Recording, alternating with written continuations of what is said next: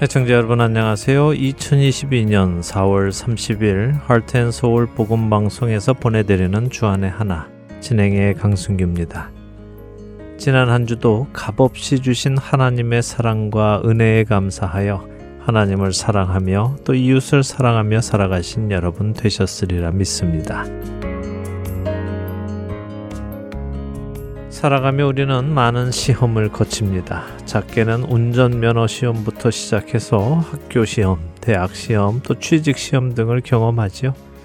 시험의 목적은 그 사람에게 있는 재능이나 실력을 검사하고 평가하여 알고자 하는 것입니다. 그래서 특정한 절차를 따라 시험을 진행하고 그 시험을 통해 그 사람의 실력을 알게 되지요. 학교의 시험은 그 학생이 배운 것을 잘 기억하고 있는지, 잘 이해하고 있는지를 확인합니다.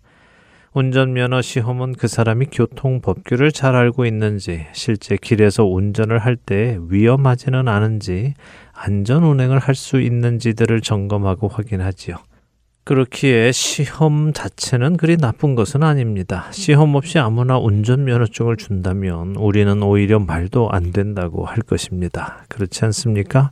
아무나 시험을 통과하지도 않고 운전면허증을 발급받아 운전하고 다닌다면 길거리는 정말 대혼란에 빠질 것입니다. 또 우리 대부분은 사고가 두려워서 운전을 하려 하지도 않겠지요. 또한 그런 무책임한 행동을 하는 정부를 비판하기도 할 것입니다. 그러니 시험은 꼭 나쁜 것은 아닌 것입니다. 첫 찬양 들으신 후에 말씀 나누겠습니다.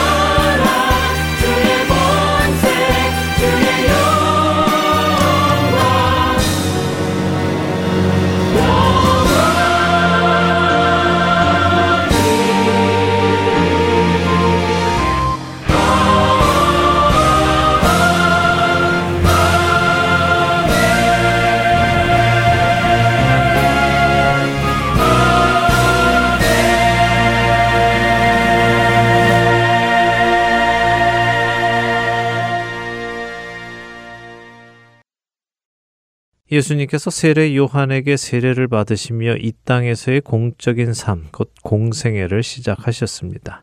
세례를 받으시는 예수님 위로 하늘에서는 성령님께서 비둘기같이 내려오셨죠. 그렇게 공생애를 시작하신 예수님을 성령님께서는 광야로 이끄셨다고 복음서들은 기록합니다. 그때 예수께서 성령에게 이끌리어 마귀에게 시험을 받으러 광야로 가사 마태복음 4장 1절의 말씀이지요. 예수께서 성령의 충만함을 입어 요단강에서 돌아오사 광야에서 40일 동안 성령에게 이끌리시며 마귀에게 시험을 받으시더라. 누가복음 4장 1절과 2절 상단의 말씀입니다. 공생의 시작과 함께 성령 하나님은 성자 하나님을 광야로 이끌고 가셔서는 그곳에서 마귀에게 시험을 받게 하십니다. 성령 하나님께서는 무엇을 증명하시기 위해 성자 하나님을 광야로 이끄셔서 시험을 받게 하셨을까요? 그 이유 중 하나는 첫사람 아담이 모든 것이 풍족했던 에덴 동산에서도 하나님의 말씀을 선택하는 대신 뱀의 말을 선택하고는 하나님께서 먹지 말라고 하신 선악을 알게 하는 나무의 열매를 따 먹음으로 들어온 죄의 문제를 회복하시기 위하여 정반대의 환경인 메마른 광야로 나가셔서는 40일간 아무것도 드시지 않고 굶주린 상황에서도 마귀의 말이 아니라 하나님의 말씀에 순종하심을 증명하기 위함이었습니다. 아담은 배부른 중에도 선악을 알게 하는 나무의 열매가 먹음직스러워 먹었지만 예수님은 굶주림 속에서도 뱀의 말을 듣고 돌로 떡을 만들지 않으시고 하나님의 말씀으로 산다고 하시며 하나님의 말씀에 순종하십니다. 아담은 모든 것이 아름답고 보기에도 좋은 에덴 동산에서 선악을 알게 하는 나무의 열매가 보기에도 좋고 탐스러워서 따 먹었지만 예수님은 마귀가 보여주는 천하 만국의 영광도 또 높은 성전 꼭대기에서 뛰어내리고도 다치지 않고 하나님의 능력을 힘입었다고 과시할 수 있는 것도 하지 않으시고 하나님의 말씀에만 순종하셨습니다.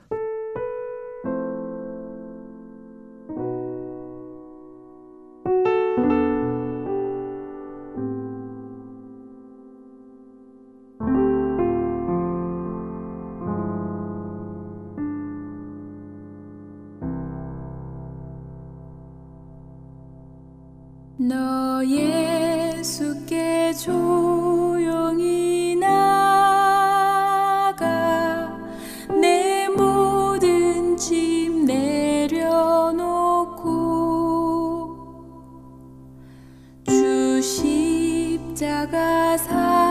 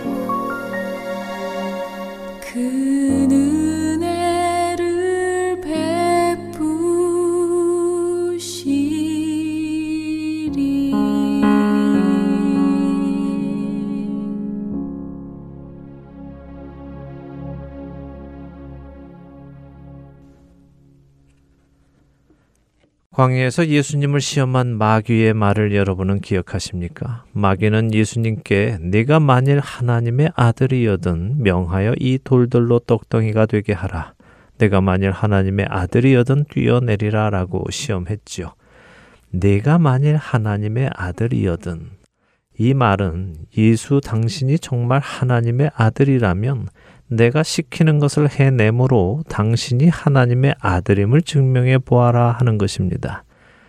우리 사람은 사실 돌로 떡덩이가 되게 할 수 없습니다. 성전 꼭대기에서 뛰어내리고도 무사할 수도 없지요. 그것이 가능하다면 그 사람은 사람이 아니라 하나님과 같은 존재, 곧 하나님의 아들임을 증명하는 것입니다. 예수님은 마귀가 제출한 시험 문제를 직접 보여주셔서 증명할 수 있는 능력이 있으셨습니다. 그분은 실제로 물고기 두 마리와 보리떡 다섯 개로 수많은 군중을 먹이셨고 물 위를 걸으셨으며 파도를 꾸짖어 잠잠케 하실 수 있는 분이셨으니까요. 그 능력이 있으셨으면서도 예수님은 그 능력을 마귀에게 보여주지 않으셨습니다. 왜 보여주지 않으셨을까요?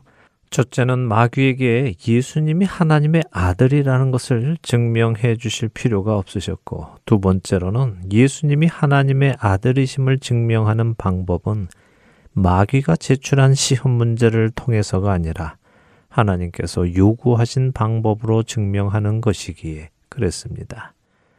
누가복음 4장 13절은 마귀가 모든 시험을 다 한 후에 얼마 동안 떠나니라라고 기록하십니다. 그 말씀은 마귀의 시험이 아직 다 끝나지 않았다는 의미입니다. 마귀는 또다시 예수님을 찾아옵니다. 그것이 언제일까요?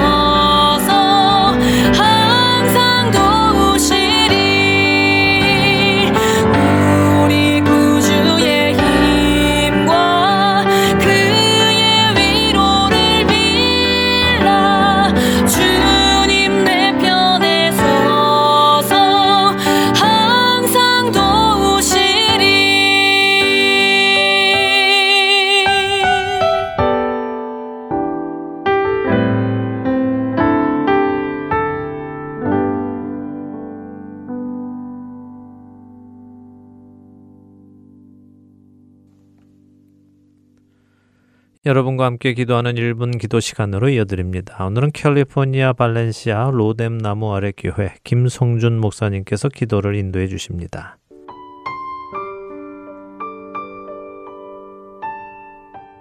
하트앤서울 복음방송의 청자 여러분 안녕하세요. 1분 기도 시간입니다. 저는 캘리포니아 로스앤젤레스 로뎀 나무 아래 교회를 섬기고 있는 김성준 목사입니다. 지난 2월 24일에 시작된 러시아의 우크라이나 침공은 거의 두 달이 지났지만 무고한 민간인들의 사상자만 늘어나는 가운데 타협의 조짐은 전혀 보이지 않고 있습니다. 전쟁의 여파로 전 세계의 시장 경제는 상상할 수 없을 만큼 치솟는 물가 상승으로 인해 어려움을 겪고 있는 실정입니다. 저희 교회에서는 전쟁 종식을 위하여 기도하고 있지만 끝이 보이지 않는 현실 속에서 무엇을 어떻게 대처하며 살아야 할지 세상에서는 답을 찾을 수가 없습니다. 저희는 날이 갈수록 더욱 악해져가는 참 어려운 세상을 살아가고 있습니다. 그럼에도 저희가 쉬지 말고 해야 할 일은 하나님의 뜻을 구하고 그분의 공의가 이 땅에 속히 이루어지기를 쉬지 말고 기도해야 할 줄로 압니다. 역대하 7장 14절을 보면 내 이름으로 일컫는 내 백성이 그들의 악한 길에서 떠나 스스로 낮추고 기도하여 내 얼굴을 찾으면 내가 하늘에서 듣고 그들의 죄를 사하고 그들의 땅을 고칠지라고 말씀하고 계십니다. 오늘 함께 기도하실 제목은 이 땅에서 일어나고 있는 전쟁이 멈출 수 있기를 기도 부탁드립니다. 악한 공중권 세 잡은 세력들이 이러한 것들을 통해 이 땅의 사람들을 혼란스럽게 하고 불안하게 만들더라도 이 땅의 믿음의 사람들은 깨어 기도하게 하시고 하나님의 강권적인 개입으로 이 전쟁을 막아주시기를 기도 부탁드립니다. 아울러 이번 전쟁으로 사랑하는 가족과 동료를 잃고 공포에 휩싸인 유가족들과 저 우크라이나 국민들을 위로하시고 저들이 하나님을 바라보는 시간이 되게 해달라고 여러분 함께 기도해 주시길 바랍니다. 우리들 자신의 모습을 돌아보며 우리는 누구를 향해 분노하고 원망하고 비판했다면 그것 또한 살인죄에 준하는 것이라고 하신 주님의 말씀을 기억하며 우리 자신도 함께 회개하시기를 부탁드립니다. 함께 기도하겠습니다.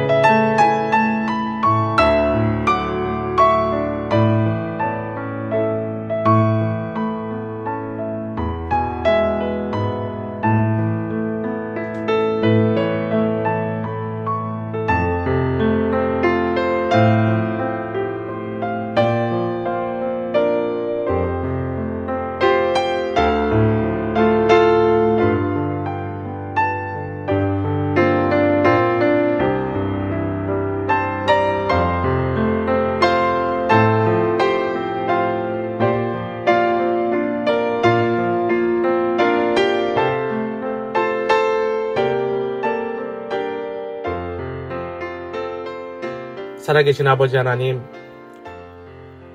저희는 살인의 현장을 하루가 멀게 접하며 그렇게 악한 세상을 지금 살아가고 있습니다.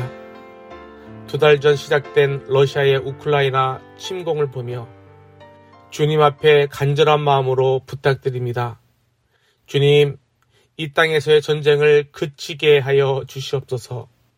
얼마나 많은 무고한 사람들이 죽어 나가야만 합니까? 주님 이 땅을 불쌍히 여겨 주시옵소서. 전쟁으로 인하여 가족을 잃고 공포와 절망에 빠진 유가족들과 저 우크라이나 국민들을 위로하시고 저들이 하나님만을 바라보는 시간이 되게 하시고 참된 위로는 하나님께만 있음을 깨닫는 시간이 되게 하여 주시옵소서. 많은 도움의 손길들을 붙여 주시옵소서. 저들을 불쌍히 여기시고 구원하여 주시옵소서. 하나님 또한 저희 죄를 회개하오니 저희를 용서하여 주시옵소서. 저희는 저희 자신이 살인하지 않은 사실에 안심하고 저희가 마치 모든 계명을 지킨 것처럼 살아가지만 저희는 평생토록 남을 시기하고 남을 분노하고 남을 원망하고 남을 비판하고 남을 험담했던 그런 살인죄에 준하는 그런 삶을 산 것을 고백하오니 용서하여 주시옵소서. 주님, 이번 우크라이나 전쟁을 통하여 저희는 배웁니다. 하나님, 저희가 남을 먼저 생각하게 하시고 이웃을 먼저 존중하게 하시고 하나님께서 저희를 존귀히 여겨 주신 것처럼 남들을 그렇게 존귀히 여기는 삶 되게 하여 주시옵소서. 막 짓밟는 아버지 나보다 약하다고 짓밟는 그런 자들 되지 않게 하여 주시옵소서.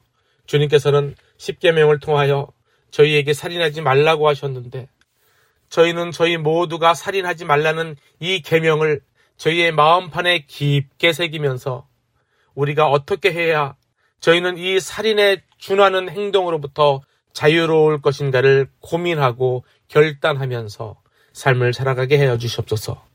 또한 주님의 자녀된 저희 모두가 그렇게 살 수 있도록 성령님을 물붓듯이 부어주셔서 우리 안에, 내 안에 계신 성령님의 능력으로 그 분노를 이기며 이 세상을 향하여 담대히 사랑을 전하는 정말 사도적인 삶을 살게 하여 주시옵소서. 감사드리며 주님의 거룩하신 이름으로 기도하옵나이다. 아멘.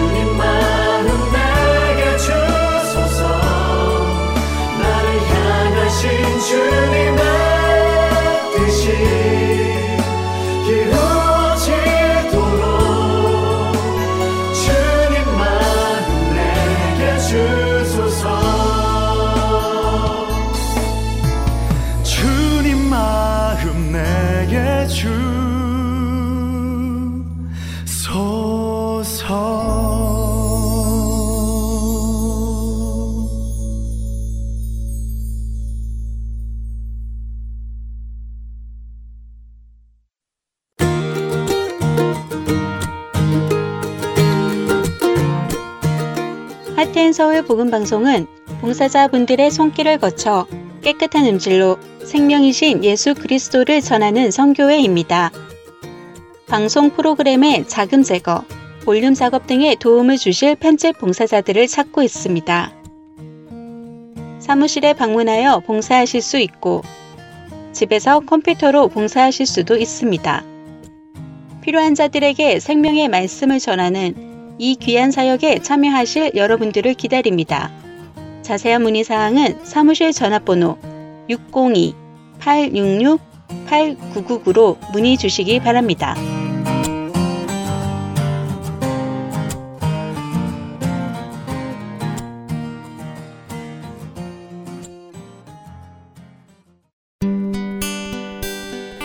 기쁜 소식 사랑으로 땅끝까지 전하는 아랜소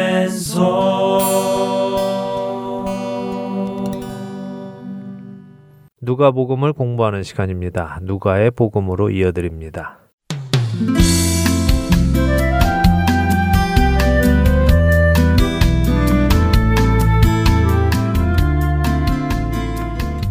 애청자 여러분 안녕하세요. 누가가 기록한 누가복음을 통해 예수님을 알아가는 시간입니다. 누가의 복음 진행의 함혜진입니다. 네, 여러분 안녕하세요. 강승규입니다. 지난 시간에는 아브라함의 자손이면 구원을 받는다고 믿고 있던 유대인들에게 그것이 사실이 아님을 알려주시는 예수님의 가르침을 배웠습니다. 네.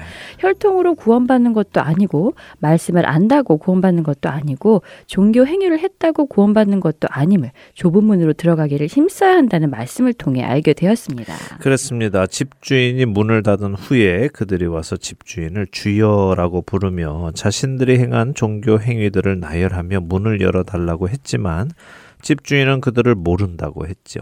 그래서 그들은 어두운 데로 내쫓기고 슬피 울며 이를 갈게 됩니다. 이런 종교 행위로 구원에 이르는 것이 아니라면 어떻게 해야 구원에 이를 수 있습니까? 음, 선을 행해야 하는데 그 선을 행하는 것이 우리가 생각하는 그런 선행이 아니라 하나님이 보내신 예수 그리스도를 믿고 그분을 믿음으로 우리의 가치관에 변화가 생겨서 우리의 삶의 방식에 변화가 일어나는 것을 의미한다고 하셨어요. 네, 맞습니다. 멸망할 세상에서 나와서 육신을 따르 지 않고 성령을 따라 좁은 문을 통과하여 좁은 길로 가야 함을 나누었지요. 네. 이 길을 가고 싶어도 가기 어려우니 좁은 문으로 들어가기를 힘쓰라라고 예수님이 말씀하셨죠. 네. 그렇게 되는 우리가 되기를 바랍니다. 자, 지난 시간 끝에 우리가 누가복음 13장 31절에서 35절까지 읽고 설명은 드리지를 못했는데요. 오늘 그 부분을 좀 나누죠. 먼저 다시 읽어 볼까요? 네, 누가복음 13장 31절에서 35절 한 절씩 읽겠습니다. 곧 그때에 어떤 바리새인들이 나와서 이르되 나가서 여기를 떠나소서 헤롯이 당신을 죽이고자 하나이다. 이르시되 너희는 가서 저 여우에게 이르되 오늘과 내일은 내가 귀신을 쫓아내며 병을 고치다가 제3일에는 완전하여지리라 하라. 그러나 오늘과 내일과 모레는 내가 갈 길을 가야 하리니 선지자가 예루살렘 밖에서는 죽는 법이 없느니라. 예루살렘아 예루살렘아 선지자들을 죽이고 내게 파송된 자들을 돌로 치는 자여 암탉이 제 새끼를 날개 아래에 모음같이 내가 너 희의 자녀를 모으려 한 일이 몇 번이냐 그러나 너희가 원하지 아니하였도다. 보라, 너희 집이 황폐하여 버림바 되리라. 내가 너희에게 이르노니 너희가 주의 이름으로 오시는 일을 찬송하리로다 할 때까지는 나를 보지 못하리라 하시니라. 네. 어떤 바리새인들이 와서는 헤롯이 예수님을 죽이려 하니 피하라고 건면하네요. 네. 그래도 예수님을 생각하는 바리새인들도 있었나 봐요. 그러게요. 그렇게 보이지요? 네. 예. 근데 학자들은 이 바리새인들이 예수님께 피하라고 한 것을 좋은 의도에서 그렇게 한 것으로 보지 않습니다. 네. 뭐 물론 좋은 의도로 보는 분들도 계시기는 한데요. 대부분의 학자들에 의하면 지금 여기 누가복음 13장의 장소적 배경이 요단강 동편 베레아 지역이라고 합니다. 이 지역은 헤롯 왕이 다스리는 지역인데요. 근데 이 베레아 지역은 산헤드린 공회는 치리를 할 수 없다고 합니다. 산헤드린 공회는 요단강 서편, 그러니까 요단강을 중심으로 서쪽의 땅에까지 권세를 가지고 있었다고 하죠. 그래서 지금 여기 이 바리새인들이 예수님께서 요단강 동편 베레아 지역에 계시면 자신들이 잡고 싶어도 잡지 못하기에 이곳을 떠나서 헤롯 왕이 다스리지 않는 요단강 서편으로 들어가세요. 이렇게 말을 한 것으로 봅니다. 어, 바리새인들은 이미 예수님을 잡아 죽이기로 결단을 했기 때문이죠. 아, 그러니까 바리새인들이 예수님을 잡아서 죽이고 싶은데 지금 계시는 요단강 동편 베레아 지역에서는 예수님을 잡을 수 없어서 헤롯 핑계를 대며 겉으로는 예수님을 위하는 척하지만 예수님을 요단강 서편 곧 자신들이 잡을 수 있는 지역으로 보내려고 하는 것이란 말씀이시죠? 네, 아, 정말 악한 사람들이네요. 네, 악하지요. 예. 네. 뭐 이미 세례 요한을 잡아서 죽였지 않습니까? 그러니까 은근슬쩍 헤롯이 세례 요한을 죽인 것처럼 당신도 잡아 죽이려 한다면서 협박을 해서 겁을 먹게 하면 자연스럽게 요단강 서편으로 가실 것이다. 이렇게 생각을 한 것이죠. 그런데 그런 그들에게 예수님이 말씀하십니다. 자, 순서를 조금 바꾸어서 설명을 드릴게요. 먼저는 바리새인들이 예수님이 헤롯의 손에 죽을 수 있으니 요단강 서편으로 가시라 하고 말하지만 네. 예수님은 선지자가 예루살렘 밖에서는 죽는 법이 없다고 하십니다. 그러니까 나는 헤롯의 손에 죽지 않는다라고 하시는 말씀이지요. 여기서 이 선지자는 예수님을 뜻하는 표현입니다. 모든 선지자가 그렇다는 말씀이 아니고요. 어, 이미 우리가 아는 선지자 세례 요한도 헤롯의 손에 죽었죠. 또 많은 북이스라엘의 선지자들도 예루살렘이 아닌 곳에서 죽기도 했습니다. 그러니 모든 선지자들을 말씀하시는 것이 아니라 이 땅에 하나님의 분명하신 뜻을 받아 오신 선지자 예수 그리스도께서는 아무 곳에서나 죽는 것이 아니다 하는 말씀을 하시는 것입니다. 나중에도 우리는 공부를 하겠지만요. 사실 성경은 예수님의 죽음이 결코 사람들의 계획이나 사람들의 주도로 이루어진 것이 아님을 많은 곳에서 증언을 하십니다. 오히려 사람들은 예수님을 6월절에는 죽일 생각이 없었습니다. 6월절 지나고 죽이자 이렇게 결정을 하지요. 그러나 6월절에 예수님은 죽으셨습니다. 왜요? 그날이 하나님께서 예수님을 하나님의 어린 양으로 죽이실 계획을 하셨기 때문이죠. 그러니까 예수님은 사람들의 계획에 따라 죽으신 것이 아니라 하나님의 계획을 따라 죽으셨다는 말씀이군요. 그렇죠. 이 말씀 안에는 헤롯도 예수님을 죽일 수 없고 또한 요단강 서편으로 가시게 해서 예수님을 죽이려는 바리새인들의 의도 역시 이루어지지 않을 것임을 포함하고 계시는 것입니다. 네. 그리고는 이와 함께 해석하기 어려운 말씀을 하시는데요. 일단은 헤롯을 여우라고 호칭하시면서 그 여우에게 가서 말하라고 하십니다. 오늘과 내일은 예수님께서 귀신을 쫓아내며 병을 고치다가 제3일에는 완전하여 지리라. 자, 그러나 오늘과 내일과 모레는 내 갈 길을 가야 하리니 이렇게 말씀하시죠. 네. 무슨 의미가 담긴 것 같은데 해석하기 어렵죠. 그러게요. 뭔가 알듯 말듯 하네요. 네, 어떤 학자들은 문자적으로 오늘과 내일이라고 해석을 해서 음. 예수님께서 이 베레아 지역에 이틀 정도 더 계시다가 3일째 음. 되는 날 떠나실 것이다 하기도 하고요. 제 3일에 완전해진다라고 하셨는데 그 의미는 예수님의 사역의 완성을 의미하는 것이니까 그때까지는 예수님께서 하셔야 할 일, 곧 귀신을 쫓고 병을 고치는 일을 하실 것이다 하는 해석도 있습니다. 네. 또 오늘은 현재를 의미하고 내일은 예루살렘에 들어가시는 날을 의미하고 3일째 되는 날은 십자가에서 죽으심을 의미한다 이런 해석도 있죠. 그 외에도 해석이 많이 있는데요. 늘 말씀드리지만 이렇게 많은 해석이 있는 이유는 명확하지 않아서 그렇습니다. 네. 그렇다면 그 의미만 생각해 보면 될 것입니다. 문맥 안에서 보면 이렇게 이해하고 넘어가면 되겠습니다. 아까 말씀드린 대로 그대로입니다. 바리새인들이 예수님이 헤롯의 손에 죽을 수 있으니 이곳을 떠나시라 했지만 예수님께서는 예수님이 죽으시는 그 일이 그렇게 사람의 계획대로 되는 것이 아니라 하나님의 뜻 안에서 되는 것이기에 나는 내게 주어진 그 일을 그날까지 하나님의 뜻을 따라 할 것이다 라고 말씀하신 것으로 이해하시면 될 것 같습니다. 대신 이어지는 말씀이 중요하겠지요. 무슨 말씀입니까? 예수님은 어디서 죽으신다고요? 예루살렘 안에서요. 그렇죠. 그래서 예수님은 예루살렘에서 예수님이 죽으실 것을 말씀하시면서 그 이유가 예루살렘이 지금껏 하나님을 거부해 왔고 하나님이 보내신 선지자들을 거부해 왔고 이제 마지막으로 오신 메시아 예수 그리스도도 거부할 것이니 참으로 안타깝다. 결국 그 이유로 너희는 황폐하게 될 것이고 너희가 진정으로 회개하고 메시아를 알아보고 그분이 오시기를 간절히 바라며 찬송할 때까지는 나 메시아를 보지 못할 것이다 라고 말씀을 하시죠. 그게 언제일까요? 예수님이 다시 오시는 날, 그러니까 재림의 때를 말씀하시는 것 아닌가요? 네, 그렇습니다. 예수님의 이런 말씀은 요한계시록과 관련이 깊습니다. 요한계시록을 공부하고 싶은 분들은 지난 2020년 4월부터 2021년 3월까지 1년에 걸쳐서 방송했던 함께 읽는 계시록을 청취하시면 도움이 될 것입니다. 네. 그때 말씀드렸던 부분을 간략히 설명을 해드리면 이렇습니다. 하나님께서는 구약의 다니엘서에 세상의 마지막 날에 대한 예언을 해 주셨습니다. 그때 다니엘서 9장에는 이른 일에 대한 예언이 나옵니다. 이른 일에는 7년이 70번 있다는 의미로 7 곱하기 70 해서 490년을 의미하지요. 다니엘 시대를 잘 생각해 보시기 바랍니다. 다니엘은 어디에 살던 사람입니까? 다니엘이요. 다니엘과 친구들은 바벨론에 끌려간 사람들이잖아요. 그렇죠. 자, 그들이 왜 바벨론에 끌려갔죠? 하나님께서 북이스라엘을 아수르를 통해 멸하시고 남유다는 바벨론에 의해 멸하신 후 백성들을 바벨론에 포로로 끌려가게 하셨죠. 네, 맞습니다. 그래서 많은 남유다 사람들이 바벨론에 끌려가서 살고 있었습니다. 네. 그때 예루살렘은 어떤 모습이었을까요? 바벨 론의 느부갓네살 왕이 공격해서 예루살렘을 초토화시켰고 성전을 무너뜨렸습니다. 그때 역시 돌 위에 돌 하나도 남지 않았고요. 성전의 모든 보물들과 귀한 예배 물품들까지 모두 바벨론으로 옮겨갔습니다.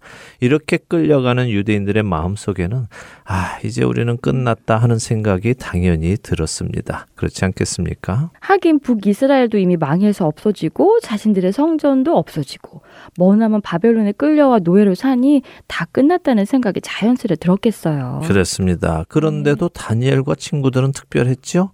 그들은 다 끝난 것 같은 상황에서도 하나님을 섬겼습니다. 하나님을 의뢰했고 하나님을 믿었습니다. 그런 그들을 통해 하나님은 여전히 살아계심을 보여주셨고 다니엘에게는 특별히 그들이 70년의 포로 생활을 마치고 돌아갈 것을 예레미야서를 통해 알려주셨죠. 그래서 다니엘은 돌아갈 준비를 합니다. 그런 다니엘에게 예언이 임하는데요. 그 예언은 이렇게 말씀을 하시죠. 다니엘 9장 24절에서 27절을 읽 어볼까요? 네, 다니엘 9장 24절부터 읽습니다. 내 백성과 내 거룩한 성을 위하여 이른 이래를 기한으로 정하였나니 허물이 그치며 죄가 끝나며 죄악이 용서되며 영원한 의가 드러나며 환상과 예언이 응하며 또 지극히 거룩한 이가 기름 부음을 받으리라. 그러므로 너는 깨달아 알지니라. 예루살렘을 중건하라는 영이 날 때부터 기름 부음을 받은 자 곧 왕이 일어나기까지 일곱 이래와 예순두 이래가 지날 것이요. 그 곤란한 동안에 성이 중건되어 광장과 거리가 세워질 것이며 예순 두 이래 후에 기름 부음을 받은 자가 끊어져 없어질 것이며 장차 한 왕의 백성이 와서 그 성읍과 성소를 무너뜨리려니와 그의 마지막은 홍수의 휩쓸림 같을 것이며 또 끝까지 전쟁이 있으리니 황폐할 것이 작정되었느니라. 그가 장차 많은 사람들과 더불어 한 일해 동안에 언약을 굳게 맺고 그가 그 일해의 절반에 제사와 예물을 금지할 것이며 또 포악하여 가증한 것이 날개를 의지하여 설 것이며 또 이미 정한 종말까지 진노가 황폐하게 하는 자에게 쏟아지리라 하였느니라 하니라. 네, 여기 지극히 거룩한 이가 기름 부음을 받는다는 것이 예수님을 말씀하시는 것인가요? 네, 맞습니다. 기름 부음 히브리어로는 메시아, 헬라어로는 그리스도이죠. 그러니까 바로 오실 예수님을 예언하고 있는 것입니다. 그리고 그 시기를 명확하게 기록해 놓고 있습니다. 예루살렘을 중건하라는 명령이 떨어질 것을 먼저 예언하시죠. 그리고는 기름 부음을 받은 자, 곧 왕이 일어나기까지, 다시 말해 메시아께서 오시기까지 일곱 이래와 예순 두 이래가 지난다고 하십니다. 일곱과 예순 두를 합치면 예순 아홉이지요. 근데 왜 예순 아홉이라고 하시지 않고 일곱 이래와 예순 두 이래 이렇게 나누었을까요? 이렇게 나눌 때는 이 중간에 어떤 멈춤의 상태, 갭이 있다고 저는 생각을 합니다. 뭐 어려운 이야기니까 또 지금은 중요한 이야기가 아니니까 넘어가도록 하고요. 필요하신 분은 함께 읽는 계시록을 참조하시기 바랍니다. 자, 지금 중요한 것은 예수님께서 너희가 주의 이름으로 오시는 이를 찬송하리로다 할 때까지는 나를 보지 못할 것이다 하신 그 말씀을 이해하는 것인데요. 말씀드린 대로 다니엘서에 의하면 예루살렘을 준공하라는 명령이 떨어지고 483년이 지날 때에 69일에 그러니까 483년이 지날 때에 메시아가 오셨다가 끊어지는 일이 일어난다는 것입니다. 이렇게 되면 70일에 그러니까 총 490년에서 7년이 남는데요. 예루살렘의 시간은 예수님께서 십자가에서 죽으시며 멈추었다가 이방인들의 구원이 시작이 됩니다. 로마서 11장 25절의 말씀대로 이방인의 충만한 숫자가 돌아오게 되면 다시 말해 이방인들의 구원이 완성이 되면 다시 예루살렘으로 돌아와서 유대인들의 구원이 시작이 될 겁니다. 그동안 멈추었던 마지막 7년의 시간이 시작이 되는 것이죠. 이때 유대인들은 예수 그리스도께서 자신들이 기다리던 메시아가 그리스도, 예수 그리스도이신 것을 깨닫게 되고 진정으로 회개하며 뉘우치며 주의 이름으로 오시는 예수님을 찬송하며 기다리게 되는 것입니다. 이때 그들이 예수님을 다시 볼 것이다 하는 말씀이 있죠. 이방인의 구원이 완성될 때까지 유대인들의 시간은 멈추어 있다는 것이네요. 네. 그런데 그때에도 유대인들이라고 다 구원받는 것은 아니겠죠? 물론 아니죠. 혈통으로 구원받는 것이 아닌 것을 우리는 예수님의 말씀에서 이미 여러 번 확인했죠. 네. 그러나 그때 많은 유대인들이 돌아는 올 것입니다. 중요한 것은 이것입니다. 예수님께서 오셨던 그 당시 유대인들은 예수님을 거부했다는 것입니다. 예수님께서는 암탉이 병아리들을 모으려는 것처럼 그들을 구원에 초청하셨지만 그들은 그 구원의 초청을 거절했습니다. 암탉이 병아리 보호하는 거 혹시 보셨습니까? 글쎄요, 다 키우는 것을 본 적이 없어서 잘 모르겠는데요. 네, 저는 그런 사진을 본 적이 있는데요. 비가 오는 날 암탉이 날개를 펴고 병아리들을 자기 날개 아래에 모으고는 비를 안 맞도록 보호하는 사진이었습니다.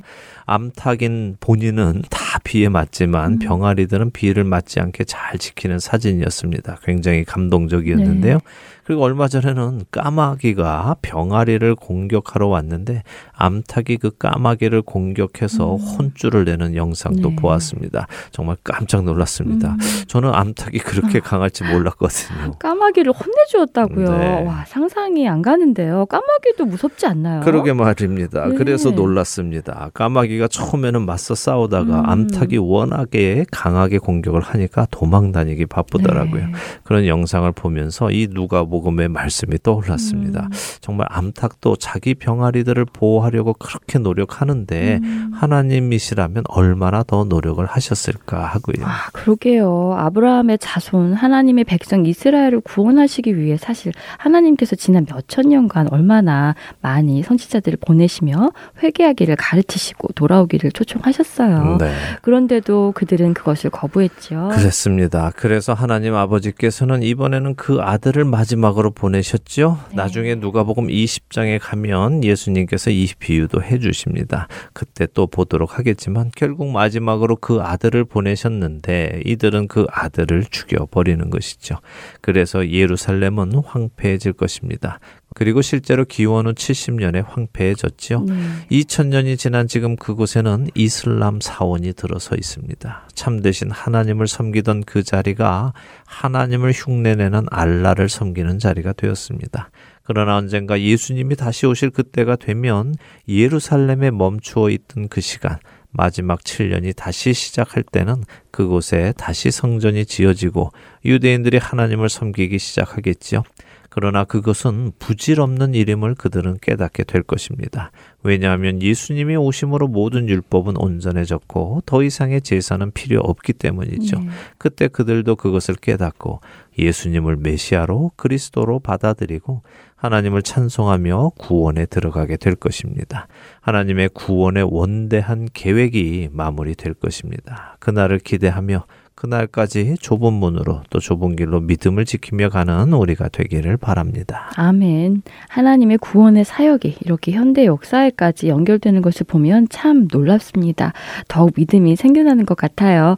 그 믿음을 가지고 끝까지 완주하는 우리가 되기 바랍니다. 아멘. 네, 이렇게 해서 누가복음 13장 마칩니다. 다음 주에는 14장을 들어가도록 하겠습니다. 네, 한 주간도 주님의 은혜 안에서 장성해 가시는 우리가 되기 바라며 저희는 다음 주에 다시 찾아뵙겠습니다. 안녕히 계세요. 안녕히 계십시오.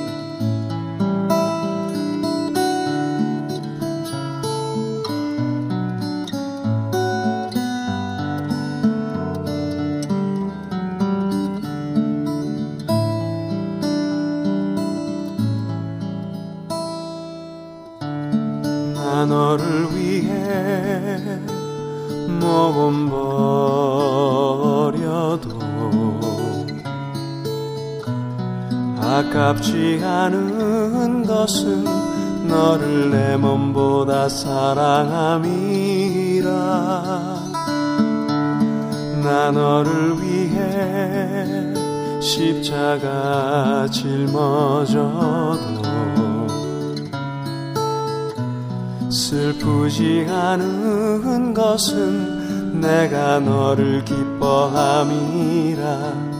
나 너를 위해 일찍 죽임을 당했어도 억울하지 않은 것은 너를 살리고자 내가 죽었음이라 ah, ah, ah.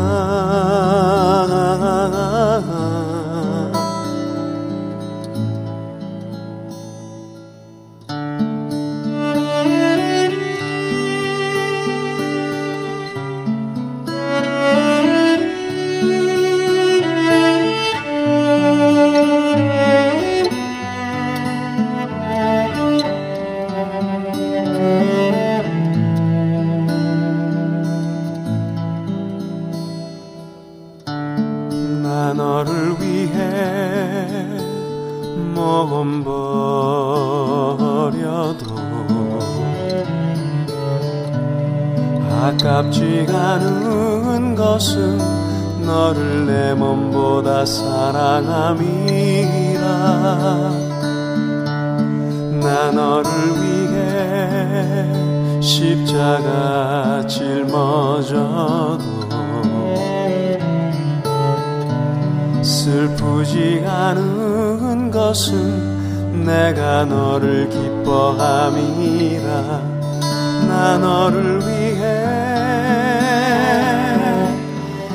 일찍 죽임을 당했어도 억울하지 않은 것은 너를 살리고자 내가 죽었음이라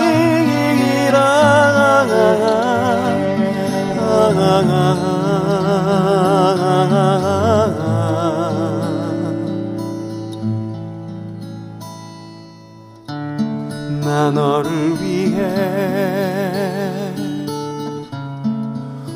부활하여 영광을 보이노라 난 너를 위해.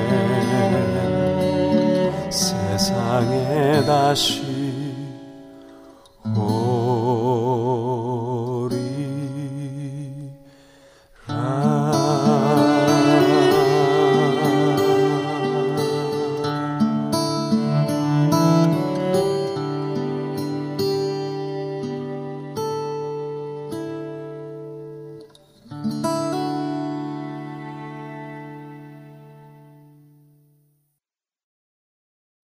시험을 마치고 얼마 동안 떠나 있던 마귀는 다시 예수님을 시험하러 나타납니다. 그러나 이번에는 마귀로 나타나지 않고 사람들 속에서 나타나지요.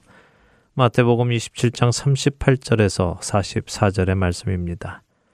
이때 예수와 함께 강도 둘이 십자가에 못 박히니 하나는 우편에 하나는 좌편에 있더라. 지나가는 자들은 자기 머리를 흔들며 예수를 모욕하여 이르되 성전을 헐고 사흘에 짓는 자여 네가 만일 하나님의 아들이여든 자기를 구원하고 십자가에서 내려오라 하며 그와 같이 대제사장들도 서기관들과 장로들과 함께 희롱하여 이르되 그가 남은 구원하였으되 자기는 구원할 수 없도다. 그가 이스라엘의 왕이로다. 지금 십자가에서 내려올지어다. 그리하면 우리가 믿겠노라. 그가 하나님을 신뢰하니 하나님이 원하시면 이제 그를 구원하실지라. 그의 말이 나는 하나님의 아들이라 하였도다 하며 함께 십자가에 못 박힌 강도들도 이와 같이 욕하더라. 마귀는 십자가에 달리신 예수님 앞에 다시 나타났습니다. 그리고 예수님을 죽이는 사람들의 입술을 통하여 다시 한번 예수님을 시험하지요. 네가 만일 하나님의 아들이여든 자기를 구원하고 십자가에서 내려오라. 예수님은 하나님의 아들이셨습니다. 그분께는 당장 십자가에서 내려올 수 있는 능력도 있으셨습니다. 그럼에도 불구하고 그분은 내려오지 않으셨습니다. 예수님이 하나님의 아들이심을 증명하는 것은 그런 능력을 보여주시는 것으로 되는 것이 아니라 세상을 사랑하셔서 자기 생명을 대속물로 주시는 것으로 증명하는 것이었기 때문입니다. 사랑하는 할텐 서울 복음 방송의 청자 여러분, 나에게 능력이 있는데도 그 능력을 사용하지 않아야 할 때 사용하지 않는 것은 쉽지 않은 일입니다. 우리 대부분은 내게 있는 능력을 사용합니다. 그 능력을 사용하여 유익을 얻습니다. 그 능력을 사용하여 나를 증명하기도 하지요. 그러나 만일 내 능력을 사용하는 것이 하나님의 뜻이 아닐 때, 그때도 우리는 자신의 능력을 사용하지 않을 수 있습니까?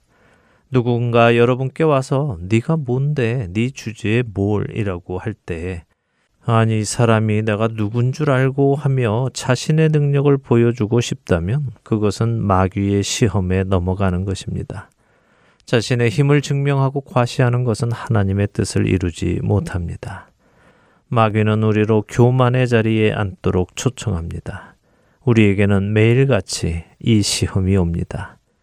내가 그리스도인인지 아닌지를 증명하는 시험이 매일같이 찾아옵니다. 그때마다 우리는 무엇에 근거하여 그 시험을 치르고 내가 그리스도인인지를 증명할 수 있을까요? 마귀가 요구하는 것을 함으로 내가 하나님의 자녀인 것을 증명하는 것은 아닙니다. 예수님은 제자들을 사랑하셨고 세상을 사랑하셨습니다. 그리고 끝까지 사랑하셨고 자기 자신을 내어 주실 만큼 사랑하셨습니다. 그것으로 예수님은 예수님이 하나님의 아들이심을 증명하셨습니다. 여러분과 저 역시 다른 어떤 능력을 보임으로 하나님의 자녀임을 증명하는 것이 아니라 하나님을 사랑하고 형제를 사랑하고 하나님을 섬기고 형제를 섬김으로 내가 하나님의 자녀인 것을 증명해야 할 것입니다. 예수께서 그리스도이심을 믿는 자마다 하나님께로부터 난 자니 또한 나으신 이를 사랑하는 자마다 그에게서 난 자를 사랑하느니라. 우리가 하나님을 사랑하고 그의 계명들을 지킬 때에 이로써 우리가 하나님의 자녀를 사랑하는 줄을 아느니라. 하나님을 사랑하는 것은 이것이니 우리가 그의 계명들을 지키는 것이라. 그의 계명들은 무거운 것이 아니로다. 무릇 하나님께로부터 난 자마다 세상을 이기느니라. 세상을 이기는 승리는 이것이니 우리의 믿음이니라. 예수께서 하나님의 아들이심을 믿는 자가 아니면 세상을 이기는 자가 누구냐? 요한일서 5장 1절에서 5절의 말씀입니다.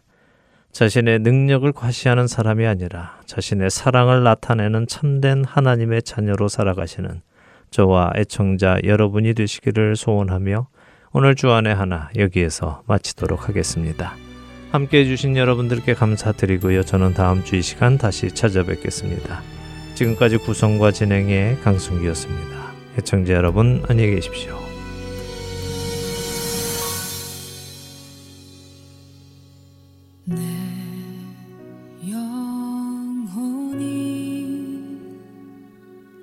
예수 시